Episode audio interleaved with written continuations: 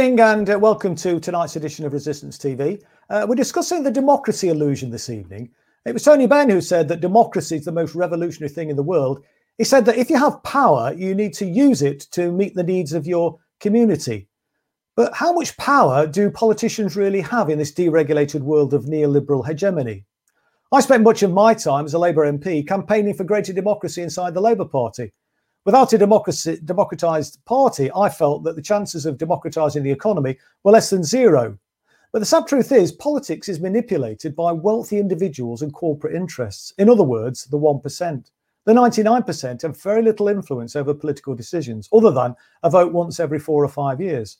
We're not consulted about life and death decisions like war and economic austerity. And even the vote we get once every four or five years has been neutered because there's very little difference now between the two major parties. And power is overly centralized. There's too much secrecy, despite the Freedom of Information Act, and there's no real accountability either. So, joining us again this evening is Rod Driver to continue our Elephant in the Room series. So, Rod, uh, how should we be dealing with this glaring democratic deficit? Uh, well, that's a good question. So, uh, if I uh, spend the first uh, 20 minutes or so uh, sort of summarizing a little bit uh, more about what you've discussed, although your first one or two minutes was actually a beautiful summary of the key uh, the key problems. So I'll talk more about those, and then we can talk a bit more about uh, how perhaps we might uh, sort of improve democracy and do some some Q and A in the second half of the show. So so let's just sort of start with the basics. So democracy is meant to mean rule by the people, and you could you can make a reasonable case for saying that in Britain and America, perhaps between approximately 1950 and 1970, democracy seemed to be working up to a point uh, in both Britain and America, and uh, the the quality of life for ordinary people seemed to be improving, and we had the uh, the National Health Service and so on. But in fact, rich and powerful people realized quite some time ago that it's possible to actually create a political system that looks like a democracy, where people go and have a vote once every few years, but where in fact that vote has very little effect on the most important policies. And we'll talk about which of those, uh, which policies are the most important ones uh, during the show. Uh, so a lot of people call this system plutocracy, which is ruled by the rich for the rich. And in fact, an American writer called Carroll Quigley wrote a book in 1966 called Tragedy and Hope, where he pointed out that the the goal for powerful people is to create two very similar parties where people can vote the one party out of office and replace them with another and think they're getting a change in the leadership when in fact the main parties haven't changed. And that's the system that America has had for a good few decades now. And it's the system that probably you'd say that we've had in Britain, certainly since uh, Tony Blair has been in charge of the Labour Party. Uh, so, since perhaps Margaret Thatcher and Ronald Reagan in America in approximately the 1980s, uh, the, the whole system in both countries has been more and more dominated by rich and powerful people. And many people commented, commented that uh, Tony Blair and David Cameron were almost interchangeable clones of each other. They were almost indistinguishable. And we've seen that Hillary Clinton has given speeches in America to Goldman Sachs, the bank, where she's paid $600,000 a time. And she says, Take no notice of what I say in public. Uh, in private, what I'm doing is running the economy for your uh, benefit. So it's actually always been the case. There have been very few differences in foreign policy. So uh, even Joseph Stalin pointed out that when it came to controlling Britain's interests overseas, the Labour Party was just as militaristic uh, as the Conservative Party. And if you look at uh, more recent wars, the Iraq War was George Bush, a Republican, and Tony Blair, uh, a Labour leader. And the, the war on Libya, the destruction of Libya, was Barack Obama, a Democratic leader, and in Britain, David Cameron, the Conservative leader. So these parties are all entirely uh, interchangeable. And we've seen very recently that actually, when we do have leaders who appear to be more representative of ordinary grassroots supporters, so Bernie Sanders in America and Jeremy Corbyn um, in Britain, that actually the Democratic Party actively worked against Sanders and the Labour Party have actively worked against Corbyn. When I say the party, I mean the senior people uh, within the party. So uh, we can see that the main parties are not very supportive of more left wing policies or policies that would represent ordinary people. So we'll talk a little bit more about uh, how this works in practice. So, one key area is something known as regulatory capture. So, governments are meant to write laws for regulators to implement to control how businesses operate. But in fact, um, various commentators have pointed out that actually most laws uh, relating to corporate activity are now written by companies and the lawyers. So in America, one writer pointed out that Monsanto writes agricultural food policy, ExxonMobil does energy and foreign policy, and Goldman Sachs does financial policy. So we have a great deal of influence uh, by big companies behind the scenes that most of us don't get to see. And a lot of that influence contains conflicts of interest. So uh, many people are aware that accountants often advise the government on how to set up certain regulations in relation to the financial institutions and big companies. But then those same accountants go on to advise their clients, that's rich people and corporate clients, how to get around those same rules. And in Britain, people are aware that many people in the House of Lords have direct connections with healthcare companies, and they're part of the system that rewrites the regulations to allow the privatization of the healthcare system. And we have a revolving door where senior people in business come to be, have important roles in government, and it goes the other way too. So senior people in government go to have uh, important jobs with business. And so these people are very interested in structuring the regulations for the benefit of big business. So, if we start to talk a little bit about the concept of power, which is something that I've mentioned before, the most important phrase in all of human history is probably power corrupts. What we see if we look at something like the protests against the Iraq war, millions of people protested in Britain, millions in America, millions in the rest of the world. But those protests were completely ignored. And the, the power lies with a very small number of senior people in government. And if they want something like a war, they can completely ignore uh, the mass of the population. Uh, so in Britain, we have something that you might call the Westminster bubble, where you've got a group of people, it can be decision makers in government, it can be the bureaucracy, the politicians, the media, and uh, corporate uh, leaders, and they they have the same mindset and they work together and they work very very privately. And we'll talk more about secrecy and so on uh, during the course of today. And so, if you look at something like the health service privatization, it's all being decided behind the scenes. Ordinary people only have any say at all sort of after the event, protesting against rules that the government uh, has already decided it wants to, to introduce. And particularly since 2001, we've seen governments in both Britain and America introducing more and more laws and becoming ever more repressive. And so, particularly, you had the creation of Guantanamo Bay, you had lots of torture, you had uh, people being flown around the world to in secret uh, with extraordinary rendition, and Britain and Europe participated in this. And since we've had the coronavirus, we've had even more laws being created which are e- ever more repressive and trying to crack down on protesting and our ability to actually stop the government doing whatever it wants to do. So there's a real problem with a lack of accountability. Now, this works in a number of different ways. So at the moment, the government aren't really accountable to ordinary people at all.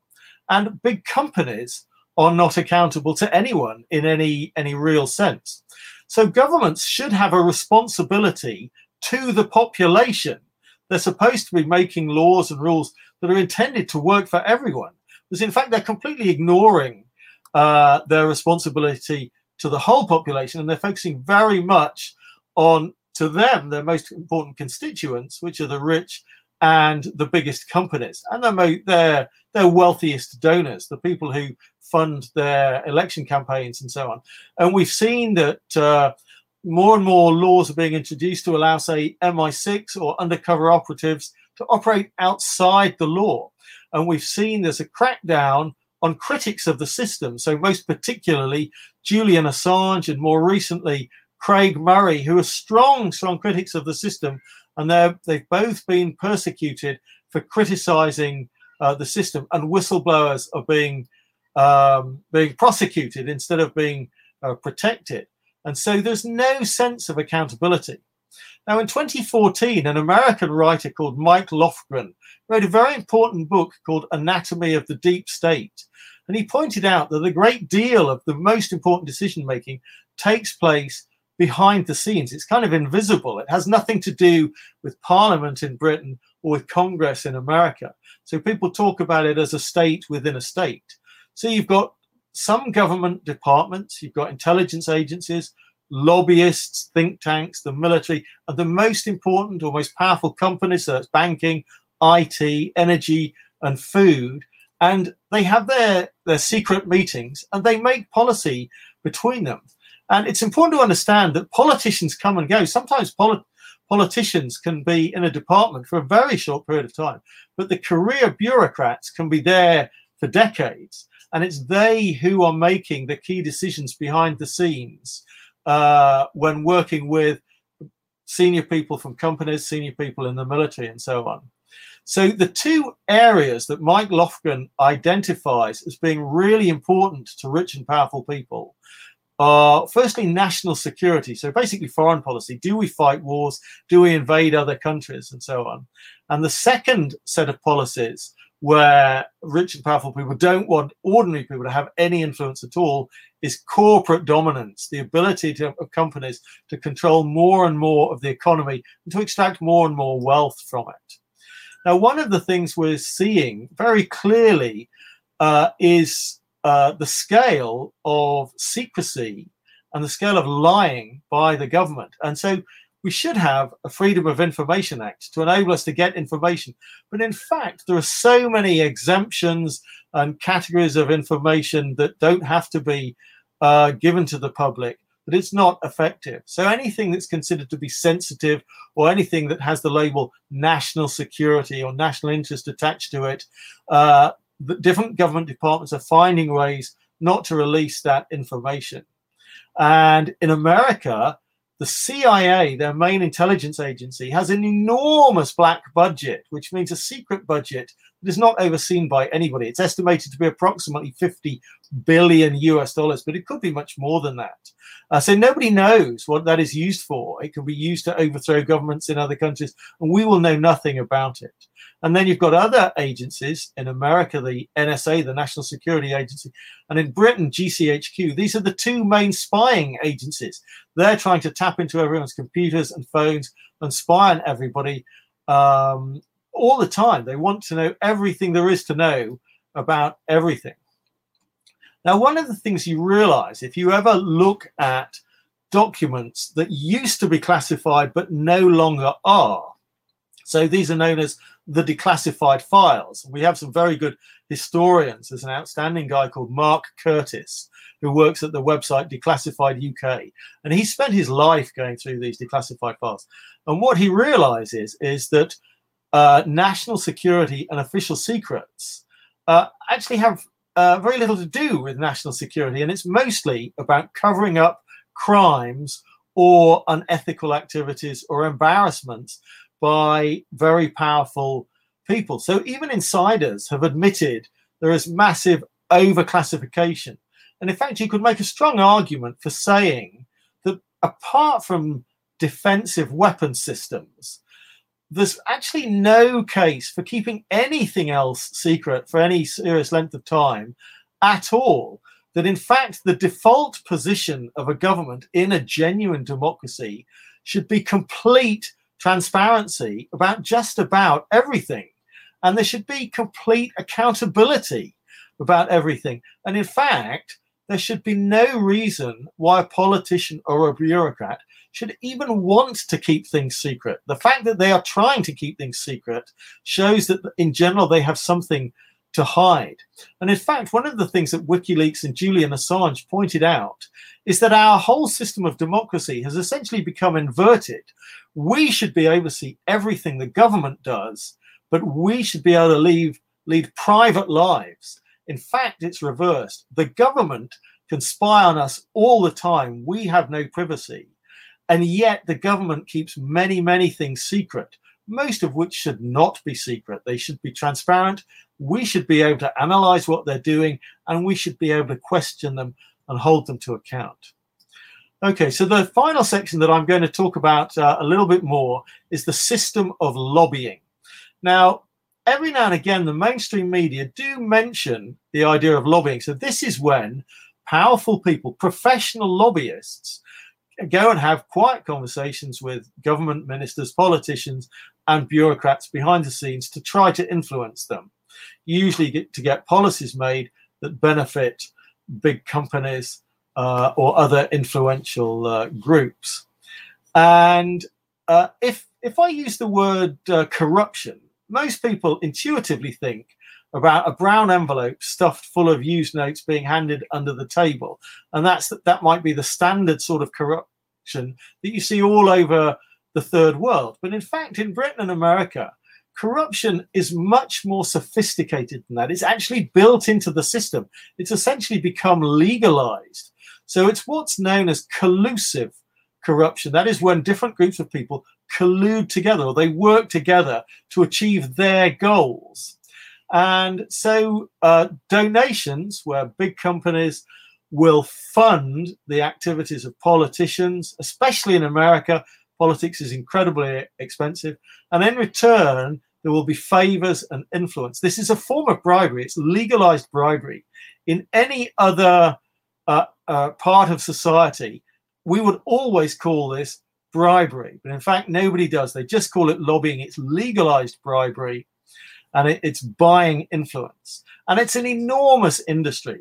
So it's estimated that there are approximately 25,000 full time lobbyists, and that's in Brussels, which is one of the two main centers, because that's where lobbyists can influence the regulation relating to Europe.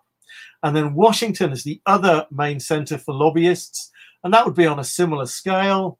And then the third biggest lobbying center is London, particularly with financial uh, lobbying.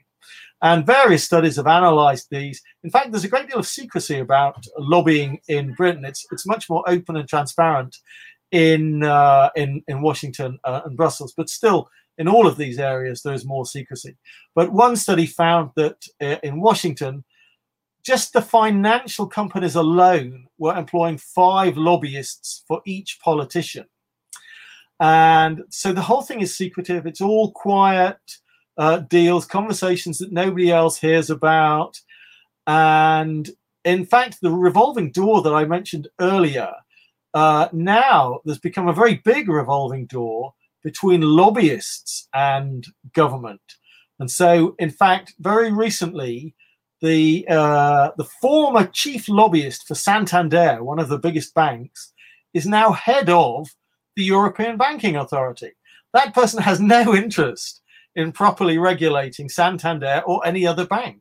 So there is no chance that whilst that person is in charge of the regulatory authority, that the banking sector will be properly uh, regulated. And in America, becoming a lobbyist is now one of the main uh, occupations of retired senators. They, they earn huge amounts of money. And the reason former politicians and former bureaucrats are such good lobbyists is because they know exactly how the system works. They know who to talk to, they know which buttons to press, uh, and so on. So in America, particularly, but the same in Britain to a lesser extent, is big companies make donations to both major parties because they don't care which party gets into power.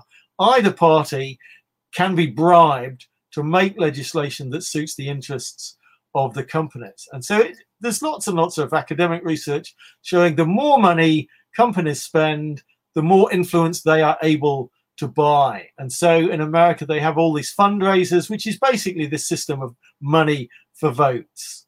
And you'll see that we have a steady privatization of the healthcare system. And this is happening because people behind the scenes representing the biggest American healthcare companies are influencing the policymakers in Britain. So I'm not going to talk for too much longer. I just wanted to uh, wind up with one final point, which is that mostly when people talk about lobbying, they talk about corporate lobbying. But in fact, there's another form of lobbying which uh, is just as uh, large in scale and in some ways is actually more dangerous. And that is that other governments lobby behind the scenes. So, one of the things that WikiLeaks realized or WikiLeaks discovered is that whenever uh, information came to them about any government in the world, often that information contained information about the American influence in that other country. And WikiLeaks realized that actually America is active behind the scenes all the time using a combination of threats and bribes and sanctions to get other countries to change their policies, usually economic policies, but sometimes military policies as well, to fit in with American uh, requirements. So to join NATO or to be involved in um, putting pressure on uh, another country, maybe a developing country, to open up its markets to American and European uh, companies and so on. So America does massive government to government lobbying behind the scenes. Some people, particularly Chris, I'm sure, will be aware that Israel does a great deal of lobbying behind the scenes, but also Britain does its own lobbying behind the scenes. And in particular, it's been very influential in blocking stricter banking regulation uh, in Europe. Uh, so, so this government to government lobbying is going on all the time.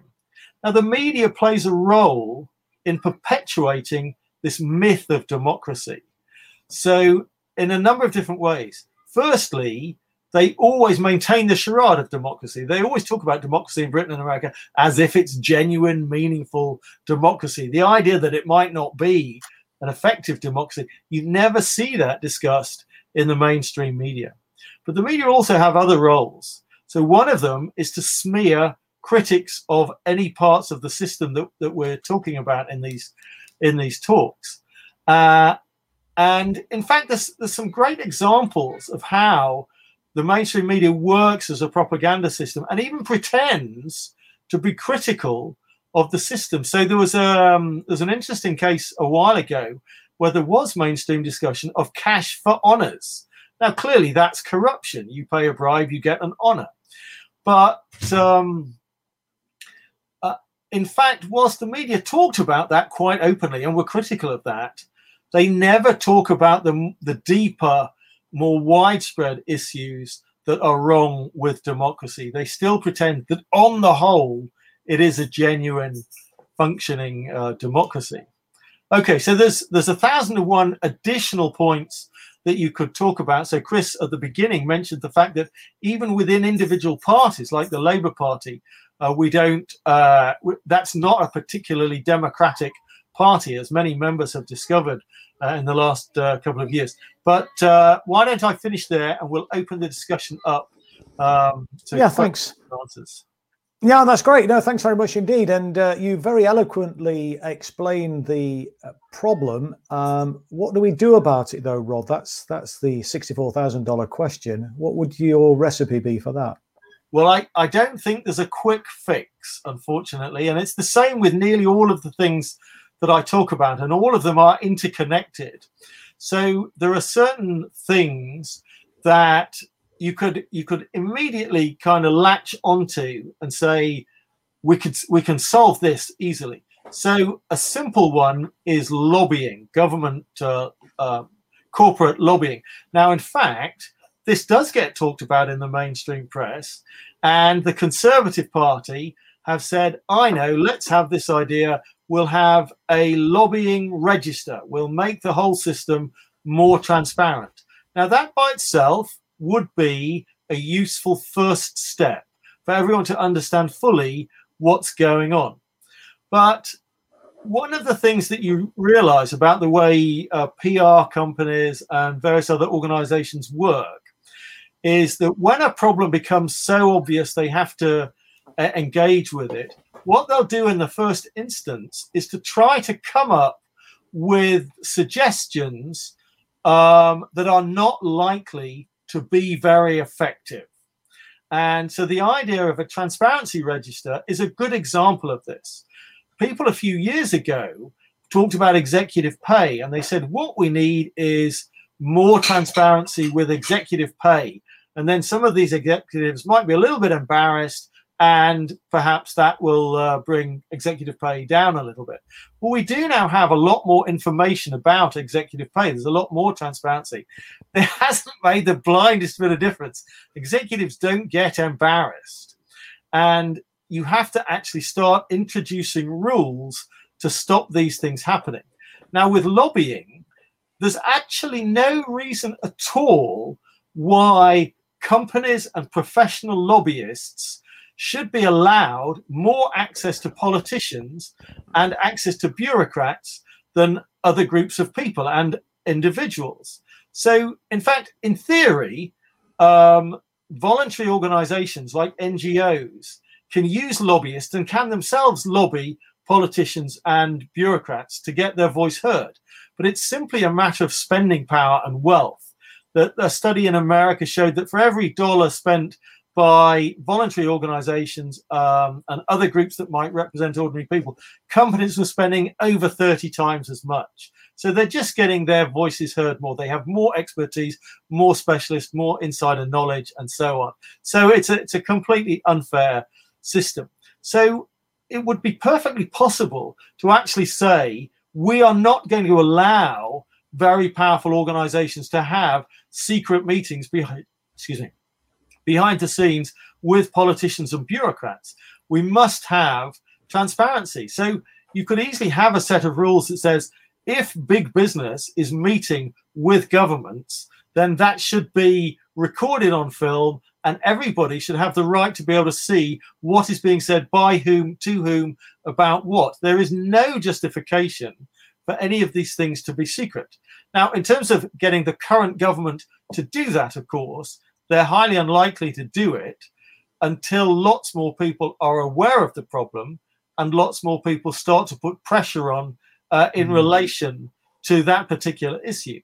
And of course, each week there's half a dozen major issues that I talk about where until lots and lots of people start to firstly understand the system better and then start to get engaged and put pressure on, nothing is going to change. So I think it is going to be a sort of long term gradual process.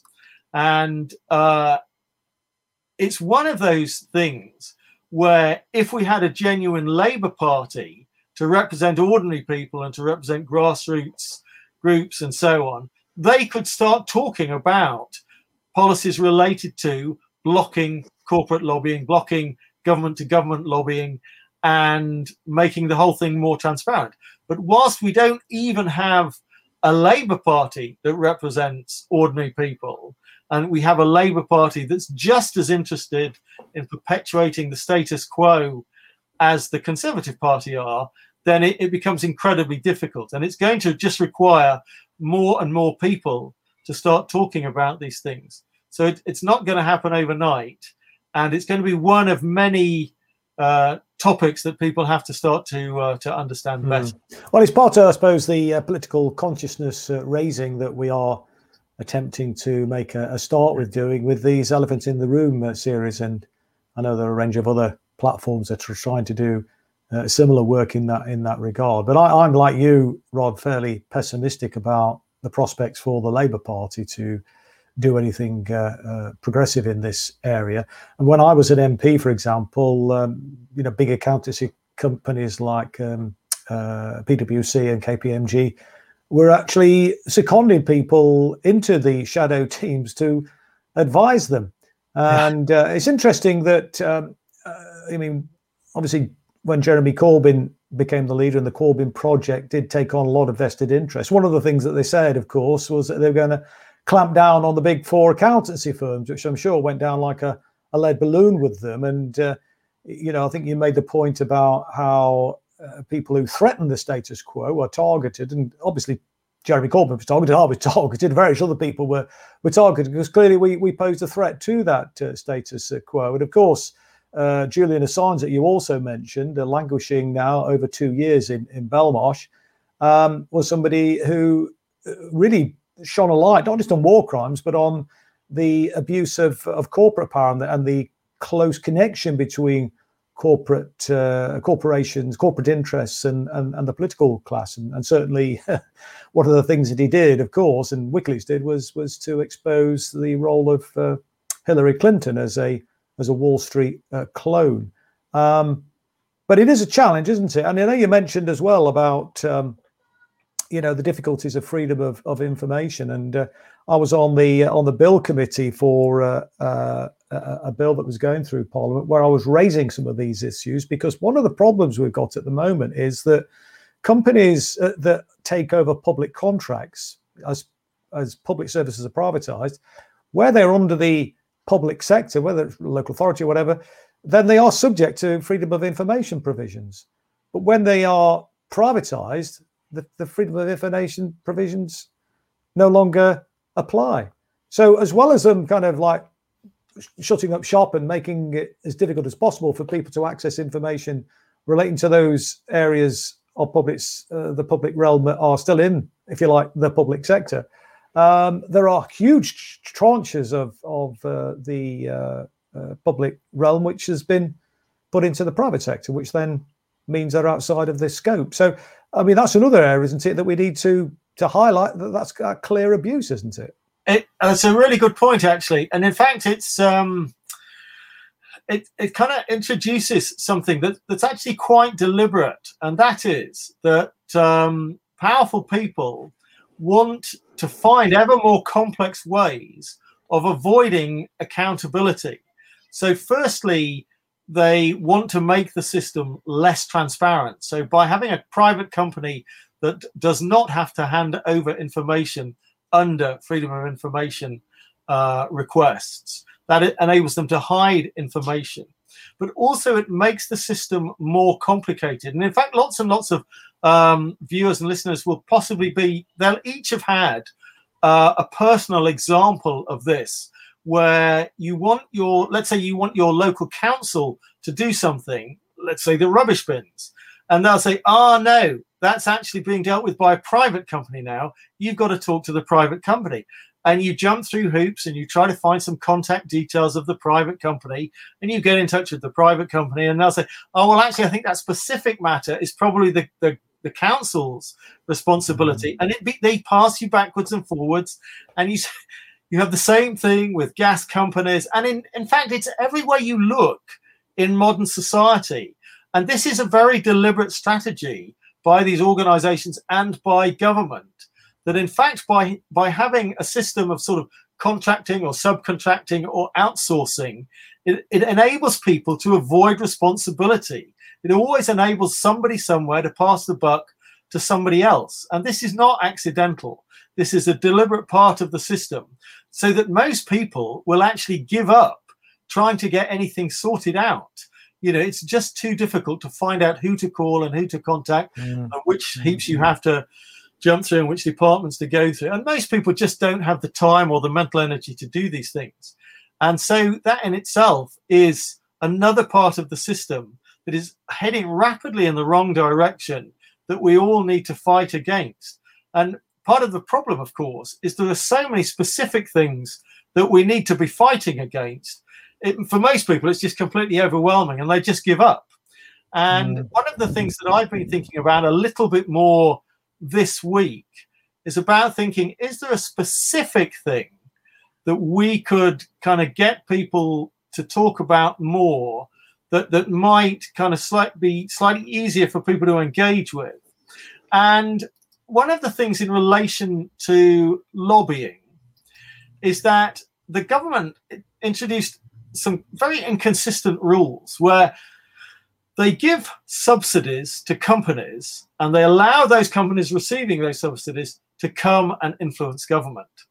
But if a government gives money to a voluntary organization, an aid organization, or an NGO, they've tried to introduce rules to say, well, look, if you're receiving government money, you can't use that for politics. You can't mm. use that for lobbying. You can't use that to influence us. All you can do is use it to spend a little bit in a third world country building some shelters in an emergency or something like that. So it's actually to get the organizations that might oppose corporate power and all these various things that we're talking about to make them back off, to make it much more difficult for them to talk about politics. And one of the things I think that those groups have got to do is to say, we're going to take no notice of that. We are going to talk about politics and we're going to work together to talk about politics.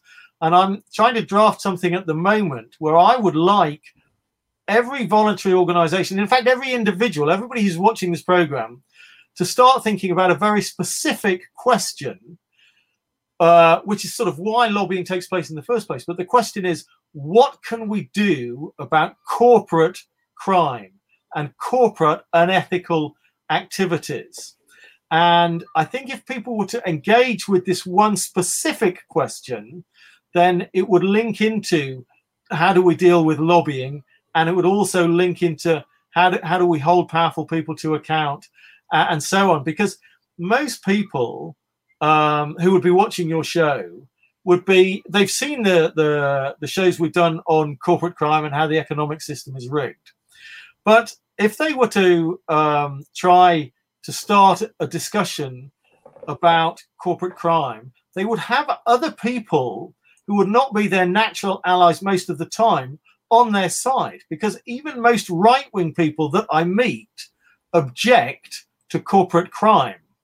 They don't have a real problem with companies pursuing vast wealth, and they don't even seem to have a problem with the economic system being loaded in their favor. It, it benefits them much of the time. But they do have a problem with organizations and people breaking the law.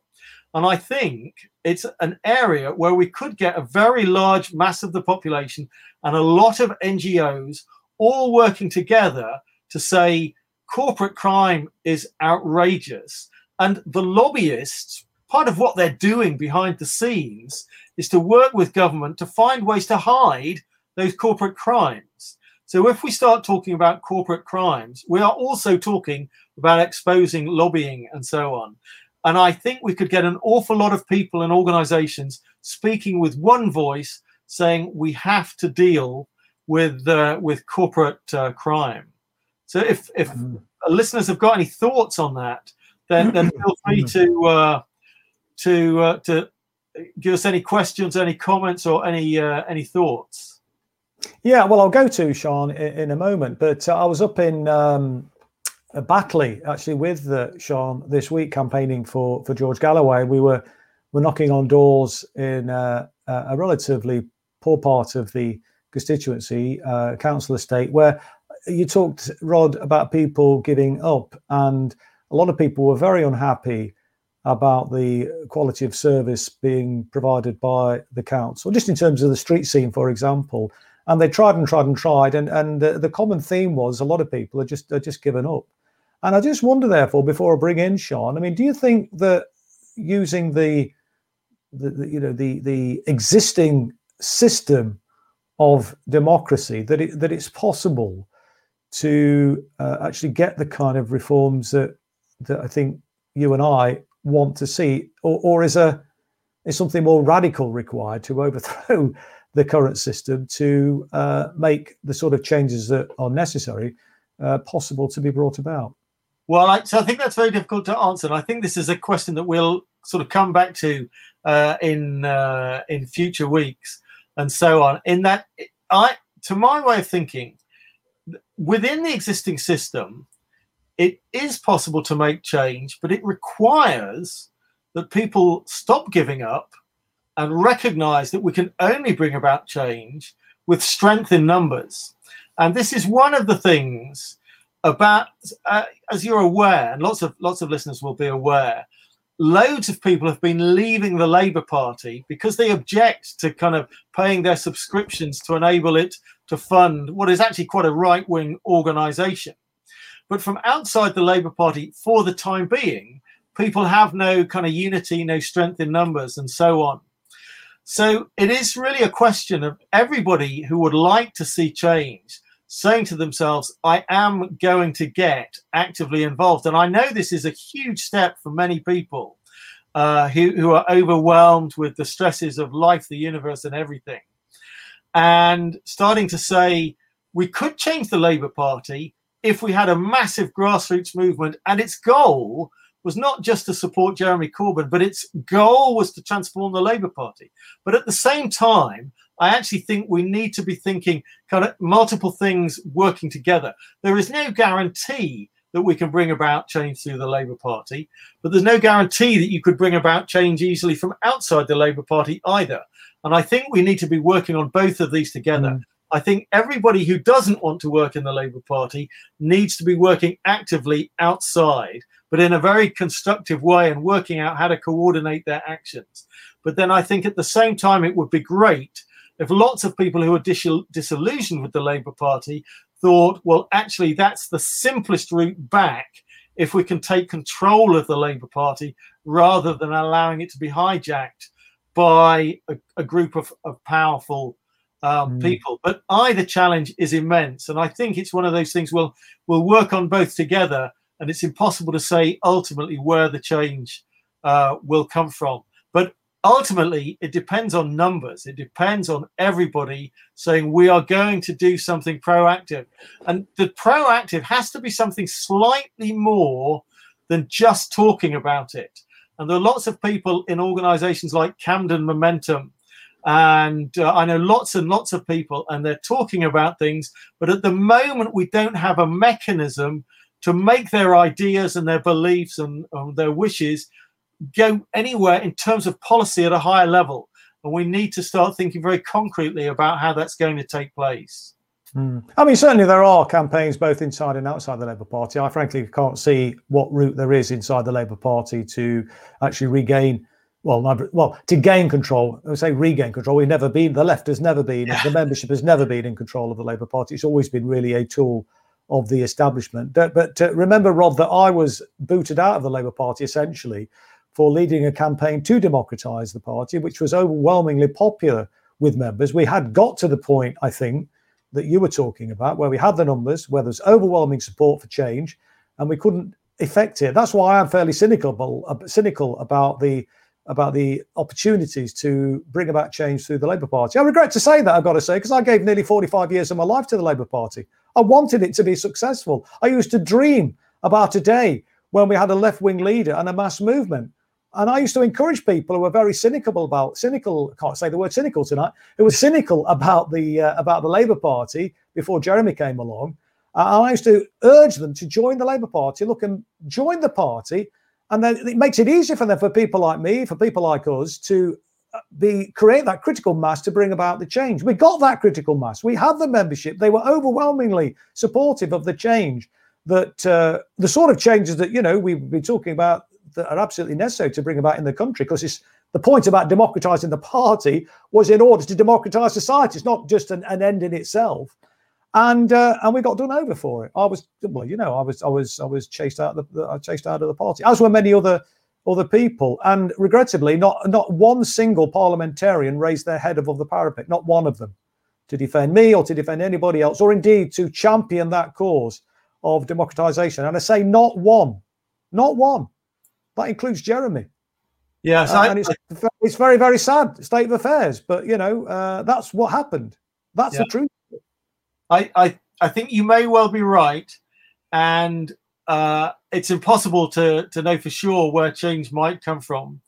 Uh, in terms of numbers, in terms of numbers, what I'm just going to say. So I, I believe the, the Labour Party had about half a million uh, grassroots supporters. And so, of course, what you realize is there's an enormous mass of the British population never goes anywhere near politics at all, mm. except to have a vote once every five years, which is a very poorly informed vote because they don't do any research and so on. And I think we're going to have to find ways to connect with the other 60 million people, or, you know, exactly. But that's what the Labour Party should have been doing. We're starting to Absolutely. do was building that mass movement to do precisely that. And then they flunked it. I mean, it's, a, it's an absolute tragedy. I mean, the historians will write about this period and say, what yeah. an opportunity that was thrown away And it's criminal, frankly, uh, what, what happened and, and the, the timidity and the betrayal of, of senior people in our party who actually we, we, you know we were marched to the top of the hill. We we glimpsed over the uh, the mountain top we saw the promised land and then we were marched back down again. I mean it's totally unacceptable what's happened and now people are living through the consequences of it. We saw some of those people who were living with the consequences of that up in Batley uh, this week when we were when, when well Sean was with me when we were when we were knocking on doors for George Galloway. But let me bring in uh, uh, bring in Sean to see what uh, the reaction has been from our from our viewers for the last 15 minutes. Hi, good evening, and welcome to the backroom chat room. I think I've got a new phrase there. Uh, please don't forget to subscribe and click the bell icon for further bro- broadcasts. It also helps with the YouTube algorithms. Um, you can join the Resist movement at www.resistmovement.org.uk. Get involved with our local groups and receive our weekly newsletter. Before we take some questions, um, as Chris said, we were up in Batley and Spen on Monday, um, helping George Galloway on the campaign trail for the Workers' Party of Great Britain to become the next MP on the by-election in the by-election on the first of July. So I just want to give a shout out um, to some of the organisers and campaigners who gave us a very warm welcome um, and made us, you know, feel you know, welcome to be there with them. That was Taff, Ed, Jyoti, Pete, Chris, Helen, Rob, Alice, Jess, and anyone else that I might have forgotten. I think you're doing an amazing job, and we'll see you again on Saturday. So, just for a few comments and a couple of questions, Rod, for you. Uh, Kevin Rathbone says lobbying equals how to corrupt our dodgy ruling class government. Jonathan Cooper says corruption is actually the norm in the British state and not an aberration or fault. Diana Is- Isalis uh, says that uh, genetic modification corporations and Bill Gates are determining our agricultural policy. I'd like to know a little bit more about that, Diana. Um, Sensibilian says they spent lots of money and years setting all this up and they've done us up like a kipper our NHS will be gone by the time we need it. Um, just a, a, quick question, Rod. Um, do you think we'll win back our democracy if we can stop politicians from taking money from lobbyists?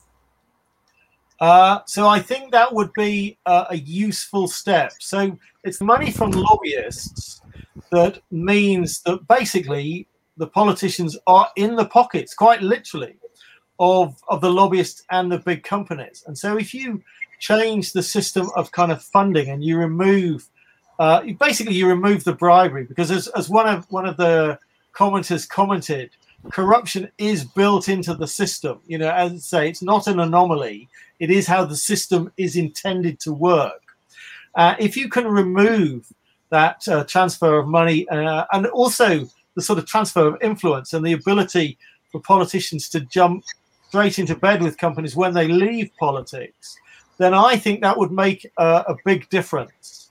Uh, I, I, think there is then a chance that uh, the politicians uh, could represent a more general constituency, you know, regular people, rather than just being completely beholden to lobbyists and uh, and big companies, which is the situation very clearly at the moment in both Britain uh, and America.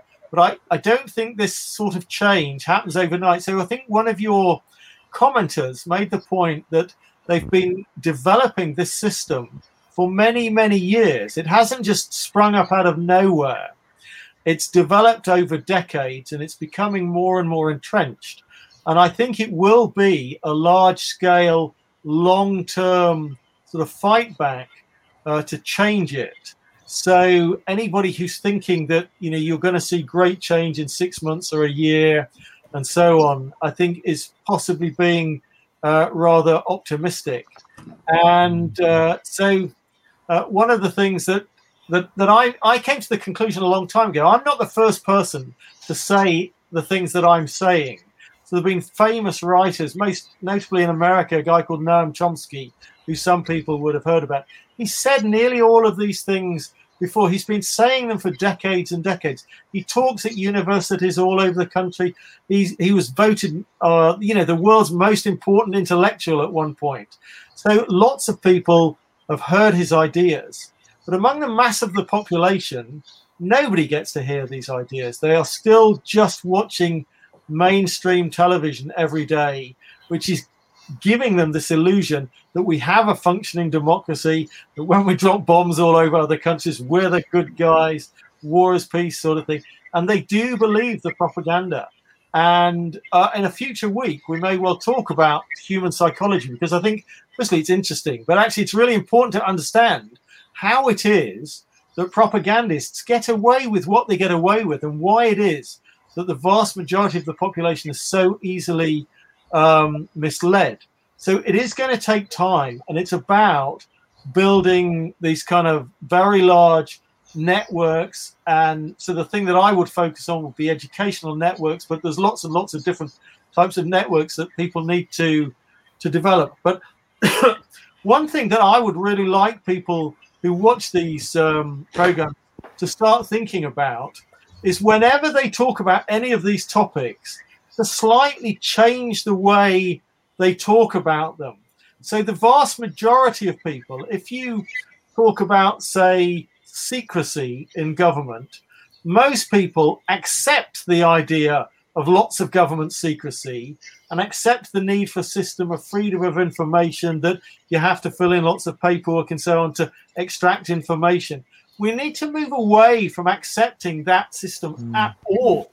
We need to be saying the default position of a democracy must be almost complete transparency. And I put almost in there just because of this exception about defensive weapon systems. Although I, should. I always think there's an irony about saying the only things we need to keep secret are the technical specifications of defensive weapon systems, because I, I would bet a lot of money that Russian and Chinese intelligence know the specification of our defensive weapon systems as mm-hmm. well as anyone in the world. Trying to keep that yeah. secret isn't isn't going to work. So, in which case, you simplify things. You get to the point where you say, we don't need anything to be kept secret, and the default must be transparency, and the default must be accountability. And we've got to stop the media, and we've got to stop the politicians getting away mm. with mm. the existing conversation, which is an unstated belief that secrecy by government is okay. And mm. often, what you'll find is underpinning any conversation that we have, and we talk about these topics, deep down, buried underneath, rarely discussed, there are some unstated assumptions. And so there's an unstated assumption that governments, even democracies, need to keep some secrets. Well, no, they don't. You know, in general, governments shouldn't be keeping any secrets in a democracy. Mm. And so we need uh, we need to change that conversation. So everybody yeah. who hears this, next time you talk to anyone about it, change that conversation. And the mm. same is true of lobbying. A lot of people would think, well, if we had a lobbying register, that would make it okay. Well, no.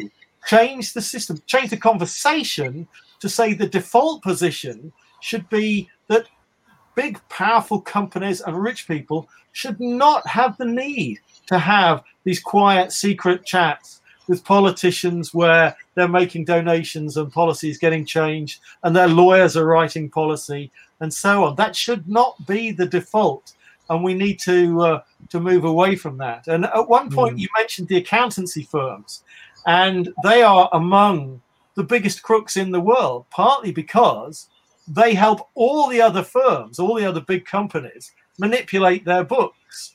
And there was a very famous incident where British Aerospace paid a seven billion pound bribe to the Saudis to get the Saudis to buy British weapons the accountancy firm somehow missed that bribe. You can't miss a seven billion pound bribe, you know. So yeah. this is corruption by the accountancy firms. And in fact, there's a guy in the House of Lords now, Prem Sikka, who uh, was one of the leading academics who studied the accountancy firms, and he came to the conclusion the whole accountancy system of big yeah. business should be nationalized. You know, yeah. and that that might seem like a big step to somebody who's never come across this idea before. But actually, once you study it, that is the logical answer. Mm. You know, the default position where we have these giant but very corrupt accountancy firms with huge conflicts of interest, they always have an incentive to give a very nice set of accounts to their clients because they want their clients mm. to, to, employ them the following year and so on. So they have yeah. incentives to lie and to, to cook the books. So yeah. the, the existing default position needs to change. So we need to keep changing the conversation. Yeah, and, and part of that changing of the conversation, uh, Rod, surely uh, should be down to the trade unions, and they, they ought to be doing more, in my opinion, to be uh, raising political consciousness, political uh, education. And uh, obviously, there's a big captive audience there, and they they got a big job to do. And I think they're falling down on that job. And so I think we should be urging people who are watching who are trade union members should be changing that conversation in their own trade union branches. And by the way, just in relation to Noam Chomsky, he was dismissed as a crank, you know, for having the temerity to support me during the witch hunt. He issued a statement in my defence and was dismissed as a crank. I mean, you know, you couldn't make it up, could you? But there we are. That's that's the sort of thing that we're up against. But anyway, so I, I do agree with you about the unions. I think they have the potential to play a hugely positive role in uh, getting people to understand more, but also in getting the conversations changed across a very broad range of topics. So I think your your point that if we've got any viewers uh, who are in a union, and uh, there are lots, uh, you know, my, my, wife works very closely with the universities union, and we do need to try actively to get mm. the unions to change what they talk yeah. about, the way they talk about it, Yes, well, Howard Beckett, of course, when he was standing for the uh, uh, General Secretary uh, role of Unite, was talking about uh, establishing a Unite TV, you know, to sort of help, you know, to have a bigger platform, I guess, than Resistance TV, with all due respect to ourselves, uh, with the resources that they would have. And, and I'm hoping that given his decision now to step down, that in his agreement to do that with Steve Turner, that, uh, you know, he will embrace that idea, because I think that's so important that we do raise that political consciousness. And uh, you know, it's a great medium, a great way of doing it. I think if they could launch uh, a, a, TV network like that, because clearly our mainstream broadcast uh, outfits are really just propaganda outlets for for the establishment. We've got four minutes left, uh, Sean, and uh, we should come back for any other comments from our from our viewers. Yeah, just a few more comments. Uh, Diana Istalis says, "I'm 74 with crap health. I'm worried about the NHS privatisation. If we had any democracy at all." the NHS would stay public. No one wants it mm. privatised. Jonathan Cooper says revolution is the only solution. Um, he also goes on to say that representative democracy is a sham. We should be talking about letting people we're trying to win over speak for themselves. And mm. Damo McDermott says he wishes you were still an MP, Chris. Um, and, and, with that, um, they want to know um, what your experience of lobbyists, your personal experience, Chris, of lobbyists are. Um, and then uh, just one last question to, to Rob. Um, you spoke about corporate crime. Um, if you just look at all the money that's been wasted on bogus PPE companies and track and trace during the COVID pandemic, shouldn't the Prime Minister or the ministers responsible be charged with misfeasance or malfeasance? Just, just quickly then on, on, the issue about lobbyists, my own experience. Uh, my first term as a uh, member of uh, Parliament, as I think I was saying in our discussion with with Rod, uh, was I was a shadow minister at the time. People were seconded from big accountancy firms into the uh, shadow uh, ministerial team that I was a member of to to advise us. So there's having that direct input into our into our policy thinking. And then over and above that, of course, is just an individual MP, both then and indeed subsequently. I was inundated with uh, with lobbyists seeking to court me, to speak to me, to meet me, to wine and dine me. I mean, I met some of them, I've got to say, in, in, in the House, but you know, I tend to give them short short shrift, really, because in my view, my role as an MP is to represent the interests of the people that put me there, and to represent the interests, yeah, the ideological uh, interests of uh, of the, what I thought was anyway the ideological interest of the Labour Party. Uh, and I believe that that's the most important thing, uh, and we should always remember that. And that was something I always held very strong to when I was a councillor, indeed, particularly council leader. Our role, even when I was a leader of the council, I used to say my role isn't to be a spokesperson for the council. My role is to be a spokesperson for the people that elected me and for the Labour Party inside the bureaucracy of the council to make sure that we can shift the big juggernaut to represent the interests of the people out in the city of Derby. And that same principle, I think, applies or should apply to government. But it doesn't happen. We, as Rod has made very, very clear this evening, with all the evidence that what is happening is that the these big players have such influence, such power because they have such wealth, uh, they're the ones that are, that are uh, calling the shots. And we've absolutely got to get away from that and stop that. But anyway, Rod, just in the, well, we're actually just about out of time. So this will have to be the last comment. Uh, well, so somebody uh, asked a question about misfeasance among politicians. And I think uh, it's such an important topic that maybe we'll sort of hold that question and come back to it uh, in a future week, I think, because it's a really whole really, program to yeah. it. Yeah, yeah, yeah. Good point. Anything else, Rod? Final comments? Uh, so I was keeping a close eye on the time. I just noticed it flicked at eight o'clock. So yeah. I think that's that's a good time to uh, to end okay. there. Hearing your personal experiences, I think, is a great way to to, to finish.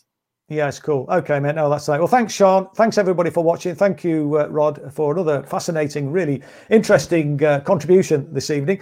Thanks, everybody, again for watching. We'll be back next week at the same time at 7 p.m. So, hope to see you then. Until then, good night and look after yourself. Have a rest of the evening. Good rest of the evening, should I say. Thanks a lot. Good night.